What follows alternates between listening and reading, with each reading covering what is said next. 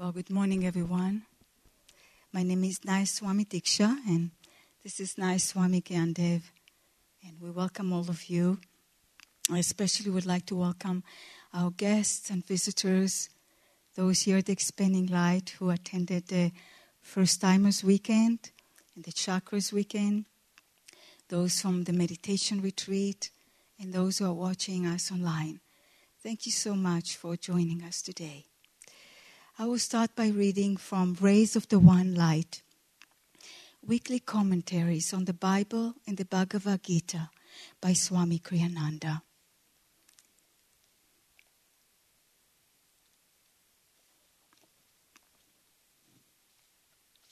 The topic of this week is ego, friend or foe.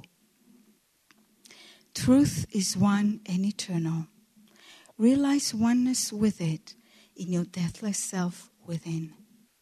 The following commentary is based on the teachings of Paramahansa Yogananda. Jesus Christ begins his Beatitudes with the words Blessed are the poor in spirit, for theirs is the kingdom of heaven. To be poor in spirit in such a way as to merit the kingdom of heaven doesn't mean to be poor spirited.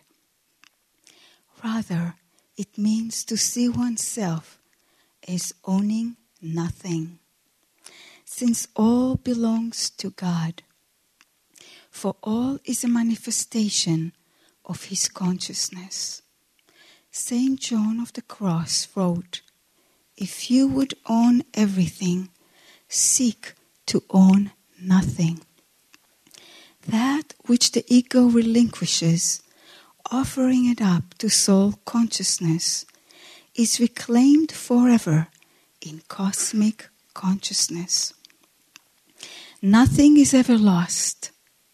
Paramahansa Yogananda tells the story in Autobiography of a Yogi of the levitating saint Bhaduri Mahasaya Master, said a disciple of this saint once ardently, you are wonderful. You have renounced riches and comforts to seek God and teach us wisdom. It was well known that Bhaduri Mahasaya had forsaken great family wealth in his early childhood when single mindedly he entered the yogic path.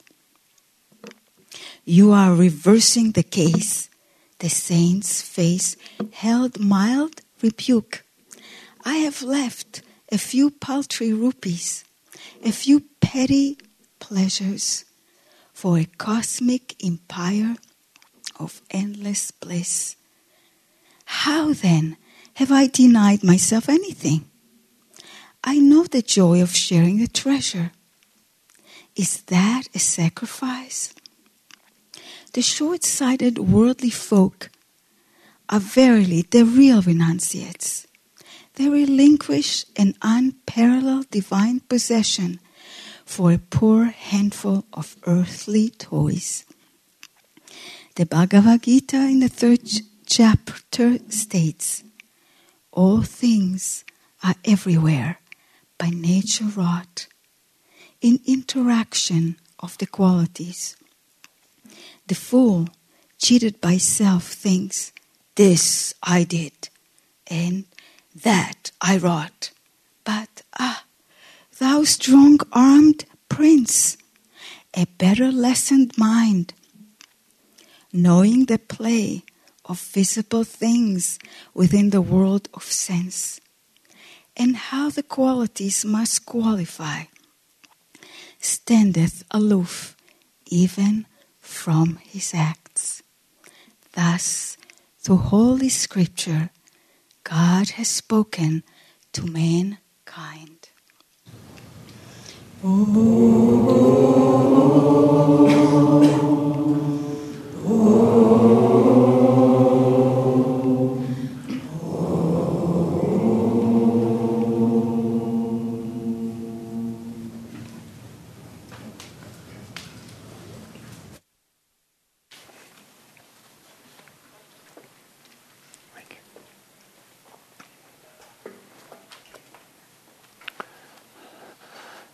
So, spoiler alert to answer the question ego friend or foe, uh, the answer is yes.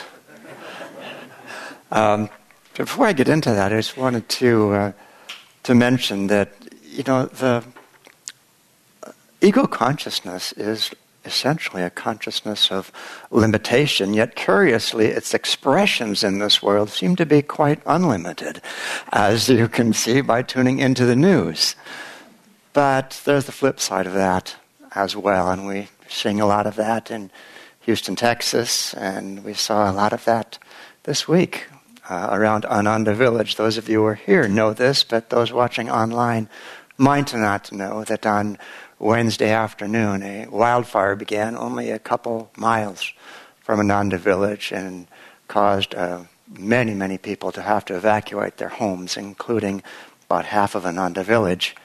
But uh, fortunately, it was contained through the good works, the great works of over 400 firefighters. And I'd like to just take a moment to really acknowledge their real selfless efforts. They are continuing to fight that fire. It's mostly contained now, but it's not out. And uh, it's still only a couple of miles away from Ananda village. So I'd like to send blessings to them. Now, all of us now, blessings of gratitude, but also blessings of strength to finish the good fight. So let's rub the palms together and send three Oms their way.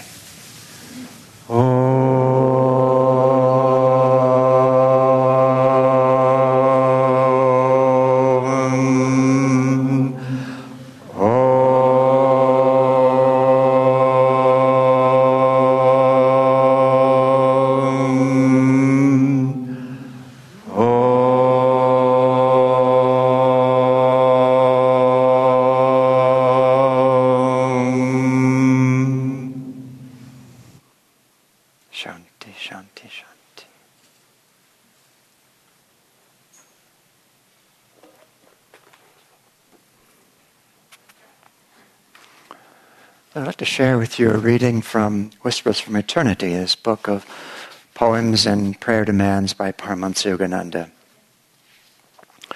And this one, very relevant to the topic of today, is the demand not to be enslaved by the ego or by ego centered passivity.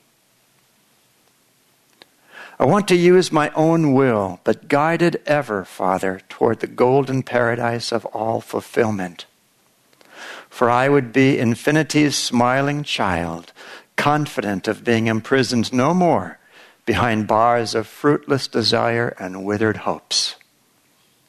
I would break the shameful cords of lethargy that have presumed to hold me and step fearlessly into freedom. Released, I now blaze my way through forests of every limitation and delusion.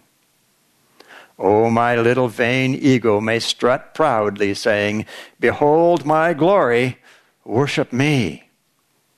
But I will look through its transparent form and behold thine unimaginable beauty, clothed in the subtle form of the whole universe. The silence tuned hearing of my soul will ignore that tiny boasting masquerader, my little self impersonating thee and will listen rapturously to the wind borne, fragrant music of thine own matchless voice whispering across the ages I am He.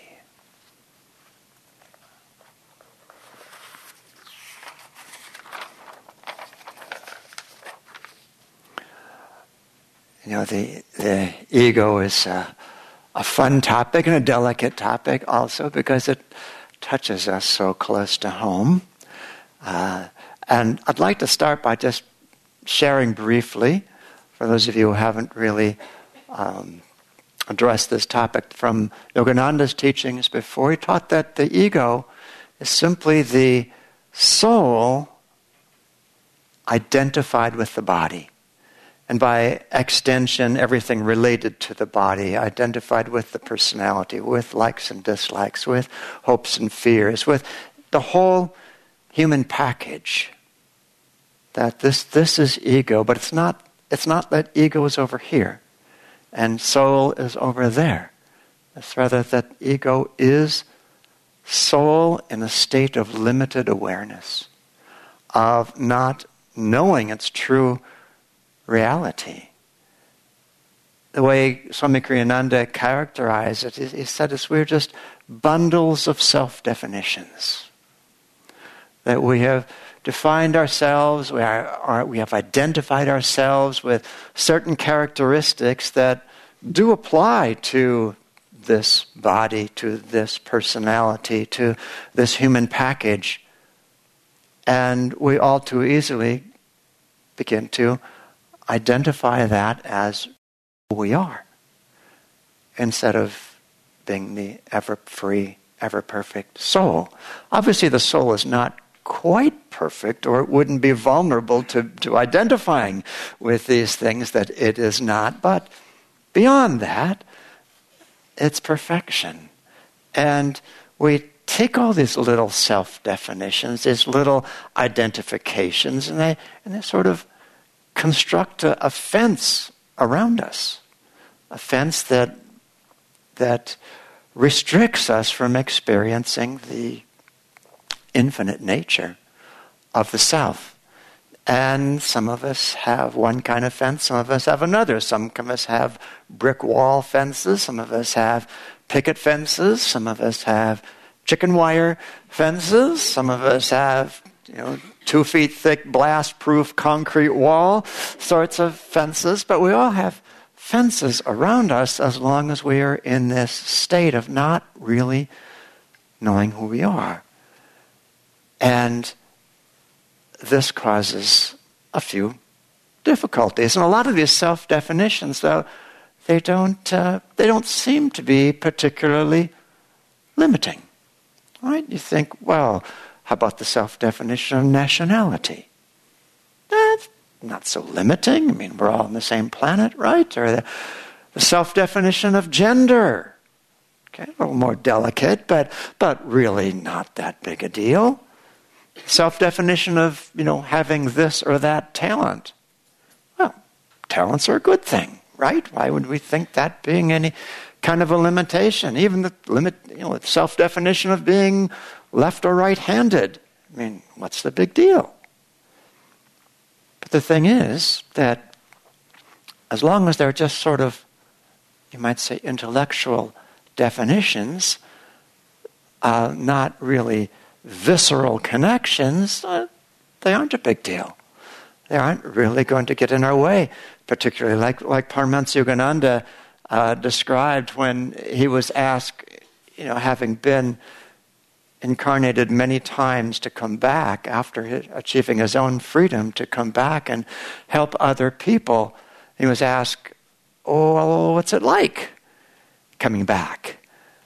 And he said, Well, it's a little like putting on a heavy overcoat on a hot summer day.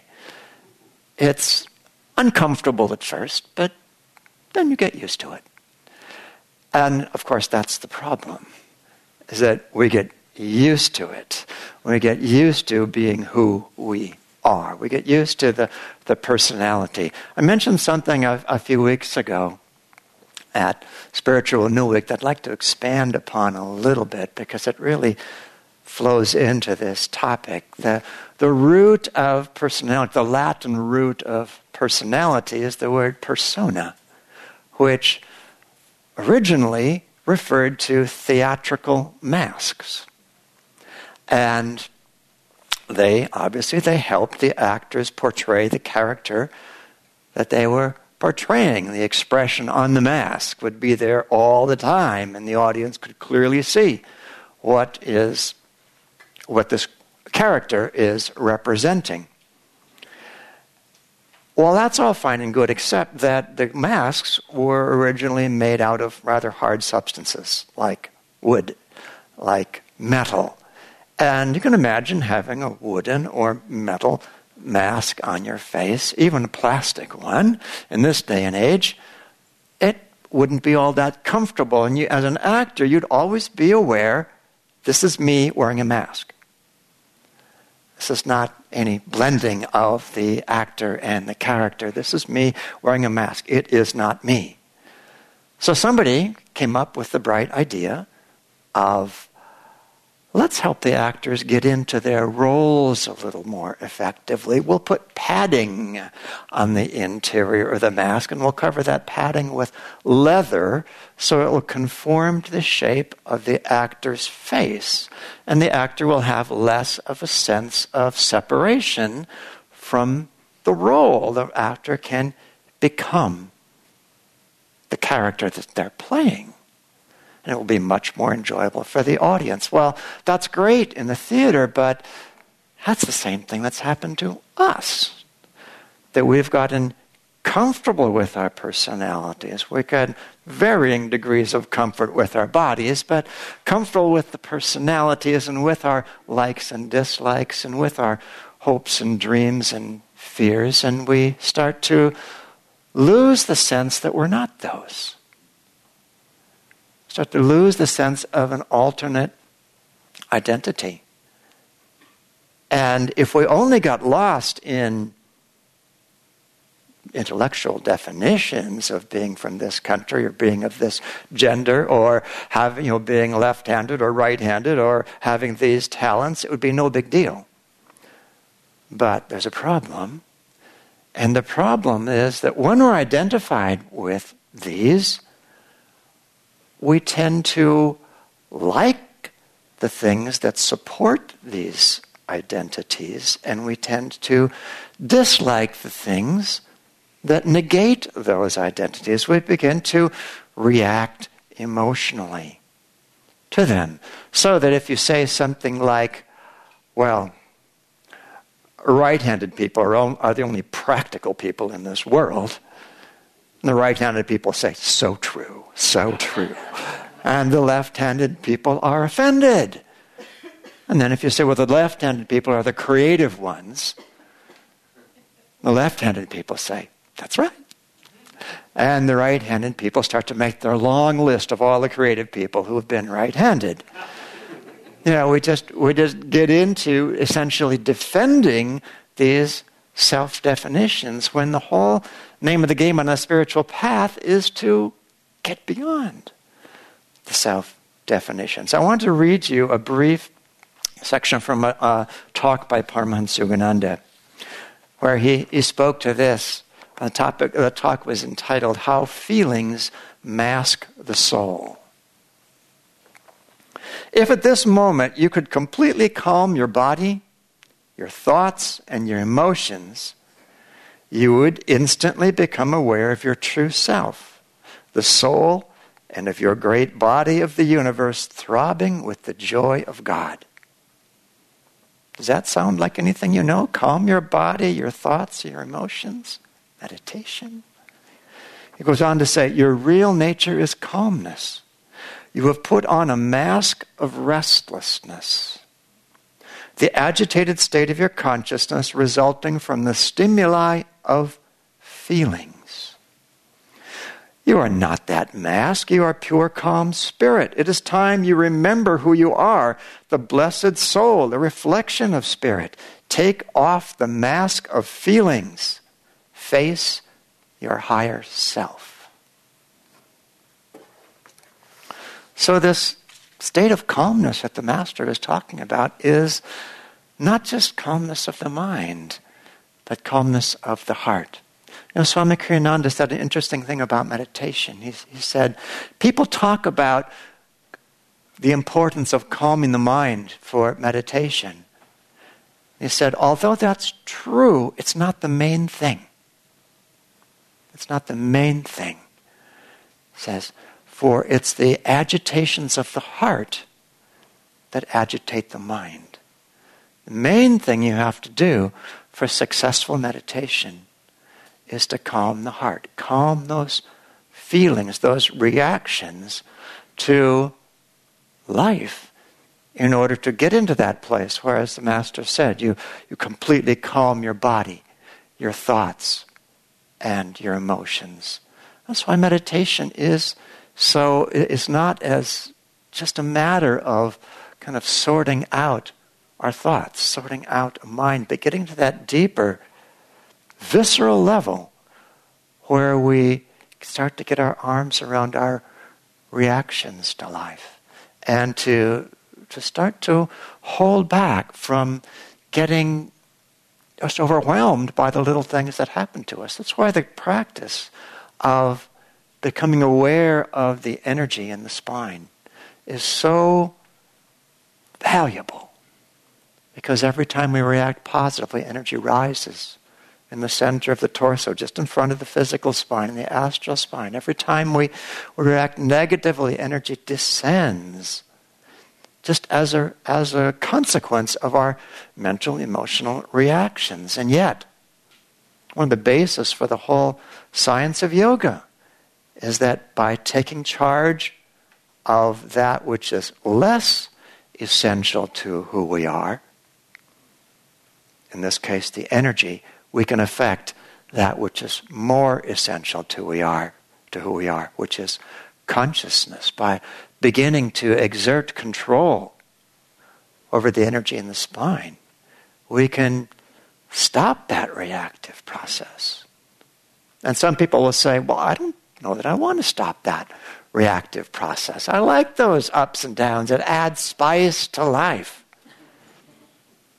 Yes, it adds spice to life and a lot of pain and suffering also. And they think, but they say, well, but if I don't have these likes and dislikes, then well, I'm just going to be like a zombie. I, I, I'll be like a walking, walking dead person. Yogananda said, no. He said, you'll be more alive than you are now because you're not going to have your happiness under the control of anything outside yourself. You'll be fine if it happens. You'll be fine if it doesn't. It just won't matter anymore. And so, this is the guru's job to help to get us out of those self identifications that we give we give to them control over our happiness and get out of that fenced enclosure. Remember a story of, of Yogananda, who was not a tall person. He was probably, I don't know, five six or five seven, something like that. Um, speaking to one of his disciples, Norman Paulsen, who's this big bear of a man, probably six foot five or six foot six, something like that. And Yogananda looked at him and said, Come out of that body. Come out. I think it's a little ridiculous on, on the one hand, but that's, you know, that's, the masters see it as that easy because they've done it. They've acquired the ability through a lot of hard work to get out of that consciousness of being in the body, even though physically they may be in that body. But that's, that's the job that's in, in front of us to, to begin to sever those attachments that keep us identified. This is what the masters do. It's a story from, from Yogananda's early life before he came to this country. When he was uh, uh, still in Calcutta with his guru, and his father gave him a motorcycle sidecar with a sidecar. And back in those days, that was the, that was the early part of the 1900s. Go anywhere in the world, it was a pretty big thing to have a motorcycle with a sidecar, not to, not to speak of having it in India. And he loved that sidecar. Loved the motorcycle. And he would give his guru rides in the, in the, in the sidecar. It was quite a scene, these two swamis uh, driving around at high speed in, in a sidecar. And uh, Yogananda said one time to his guru, Sri Yukteswar, second from the right on the, on the altar, he said, Am I attached to it? And Sri Yukteswar, who could, of course, read his disciples' thoughts, he knew absolutely whether Yogananda was attached to it. He said, Certainly not. And not long after that, um, Yogananda went to, to visit his family home and parked the, the motorcycle out in front of his father's house and went in. When he came out again, there was a, uh, an acquaintance, not a really a dear friend, but an acquaintance, looking at the motorcycle with a great deal of admiration. And Yogananda said, It's beautiful, isn't it? And the man said, Oh, it certainly is. If only I could have one like this. Yogananda said, Take it. It's yours. And the man said, Well, what? Well, how much do you want for it? Yogananda said, I don't want anything for it. I want to give it to you. Seeing how much you would like it, I couldn't even enjoy having it myself anymore. Just stay here for a moment. I'll go back inside and get the ownership papers. He came back and he gave the motorcycle to, to this man whom he barely knew. And he, he just said, he, the way he told it is he prayed to Divine Mother afterwards. He says, Divine Mother, I can't, I can't imagine holding on to anything that is thine anyway when I see it in the when I see the desire for it in the hearts of your other children. And Yogananda also spoke about Sri Yukteswar. As you can imagine, Sri Yukteswar being the guru, people would often bring him presents, fine gifts. And Sri Yukteswar would receive them gratefully and take very good care of them as the custodian of these gifts. But when they broke, Yogananda said, Sri Yukteswar laughed. He would say, My care is gone. It has taken so much of my attention. It wasn't like he was attached to having it or ha- attached to not having it. It was that it came to him from God. Therefore, he would take care of it, but without the least bit of attachment. And when it moved on in whatever way, whether through giving it away or through it becoming broken, he was free. You know, we have, uh, some years ago here in the community, we had a little transition in the way we did things. We gave all the homes their own names. Uh, there was the cluster that I live in. Uh, all, all the homes have names of flowers. We live in the gardenia house. And there was another cluster where all the homes have names of saints. And another cluster where all the homes have Italian names uh, Villa Gioia, Villa Luce, okay, Villa Rosa. And the idea was being let's not call this so and so's house. Let's just call this the Gardenia house or Villa Luce. And uh, as a way to, to not get attached to our dwellings. And it was a good idea. Not that many of us remember the names of very many homes, but I remember asking one of my friends at that time, this was, this was Nayaswami Haridas, who's now in the center leader in India. Anand. I said, So, what are you, what are you and your wife uh, going to call your home? He said, We're going to call it my house.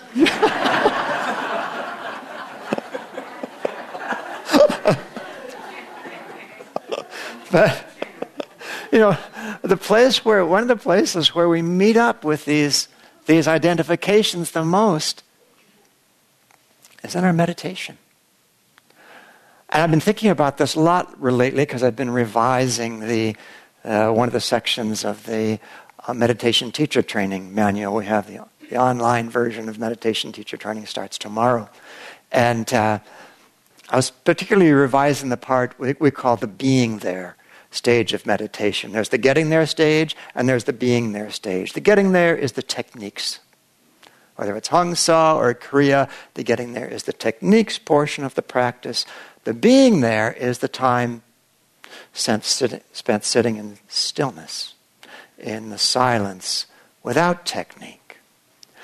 And you know, in that time where we're sitting, you know, we've done something that has gone before, whether it's Kriya or Hong Sau or any other meditation technique. You've done something that has gone before. You've gotten to a place where ideally you can have some perception of one or another divine quality.